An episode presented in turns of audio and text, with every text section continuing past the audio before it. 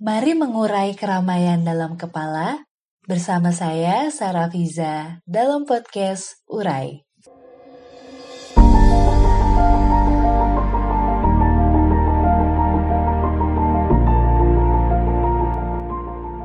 Hai semua, selamat datang di podcast Urai. Sebelumnya, nama podcast saya adalah Podcast Sarah Fiza. Namun akhirnya saya memutuskan untuk mengganti nama podcast saya menjadi Urai. Kenapa Urai? Karena menurut saya, kata Urai ini dapat mewakili apa yang saya sampaikan di podcast saya episode pertama, yaitu untuk mengurai keramaian dalam kepala. Kata Urai sendiri memiliki arti lepas dan terbuka. Hal ini menjadi harapan tersendiri bagi saya agar keramaian dalam kepala saya bisa lepas dan terbuka. Dan bisa jadi apa yang ramai dalam kepala saya juga ternyata ramai dalam kepala banyak orang. Jadi, saya ingin mengurai keramaian dalam kepala ini bersama-sama. Kali ini saya mau membicarakan hubungan urai dan kata-kata. Jika ibaratnya kata-kata adalah tubuh manusia, maka menguraikannya adalah memberi tubuh itu tangan. Tangan yang terbuat dari kata-kata. Tangan itu saya harapkan bisa memeluk dan merengkuh begitu banyak orang dan sebuah pernyataan dari saya bahwa siapa pun tidak pernah benar-benar sendiri. Memeluk begitu banyak orang dengan kata-kata rasa-rasanya adalah sebuah impian yang terlalu tinggi. Karena mungkin pada kenyataannya tidak semua orang ingin dipeluk. Mungkin pada kenyataannya kata-kata saya ini tidak berarti apa-apa bagi kebanyakan orang lainnya. Mungkin tangan-tangan saya tidak cukup besar untuk merangkul dan menyembuhkan semua kesakitan di dunia.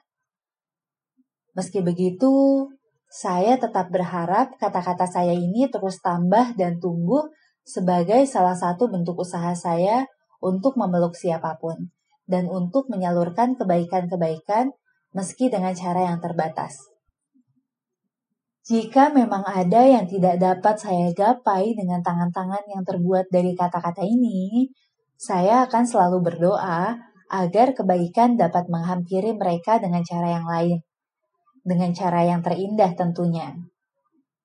Berbicara tentang kebaikan yang tidak sampai, pernah gak sih kita berada di situasi ketika kita berusaha melakukan hal baik, eh tapi tidak ditanggapi dengan baik oleh orang lain? Kebaikan kita disalahpahami. Kalau pernah, tenang aja, itu nggak apa-apa kok. Kita jangan menyerah untuk tetap berbuat baik. Selain kita tetap berusaha berbuat baik semampu kita, yang bisa kita lakukan adalah berdoa sama yang maha menggenggam hati. Agar mereka mendapatkan yang terbaik, agar mereka dapat bahagia, meski mungkin jalan bahagianya bukan dari kita. Ya, untuk menutup podcast kali ini, saya akan membacakan sebuah tulisan saya berjudul Cinta yang Cukup. Sebuah tulisan tentang sebuah doa untuk orang-orang yang ingin saya bahagiakan, namun mungkin tidak sampai, atau mungkin belum sampai.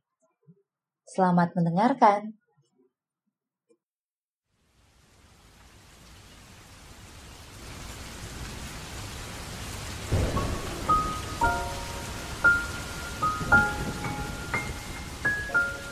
Cinta yang cukup.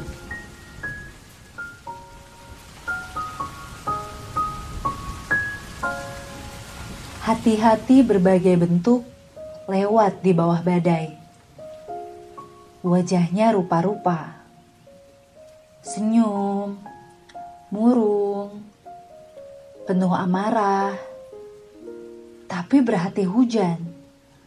Atau pada sudut-sudut dan ruang tersembunyi penuh badai tiada yang tahu. Dengan hati yang juga sama-sama hujan, aku menyurati sang pemilik semua hati.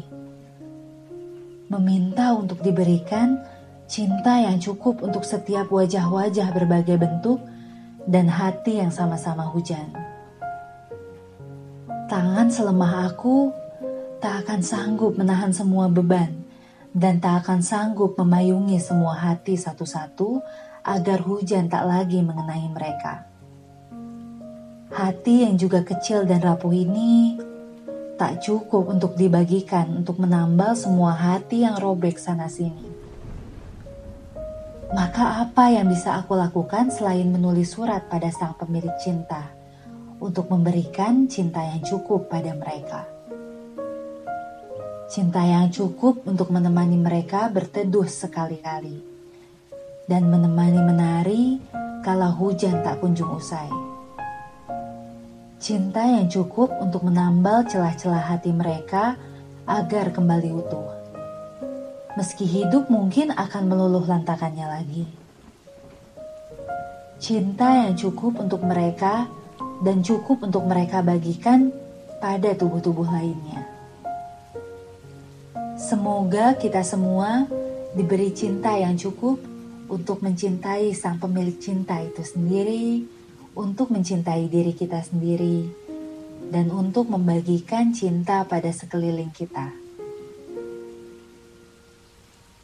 Semoga kita diberi cinta yang cukup.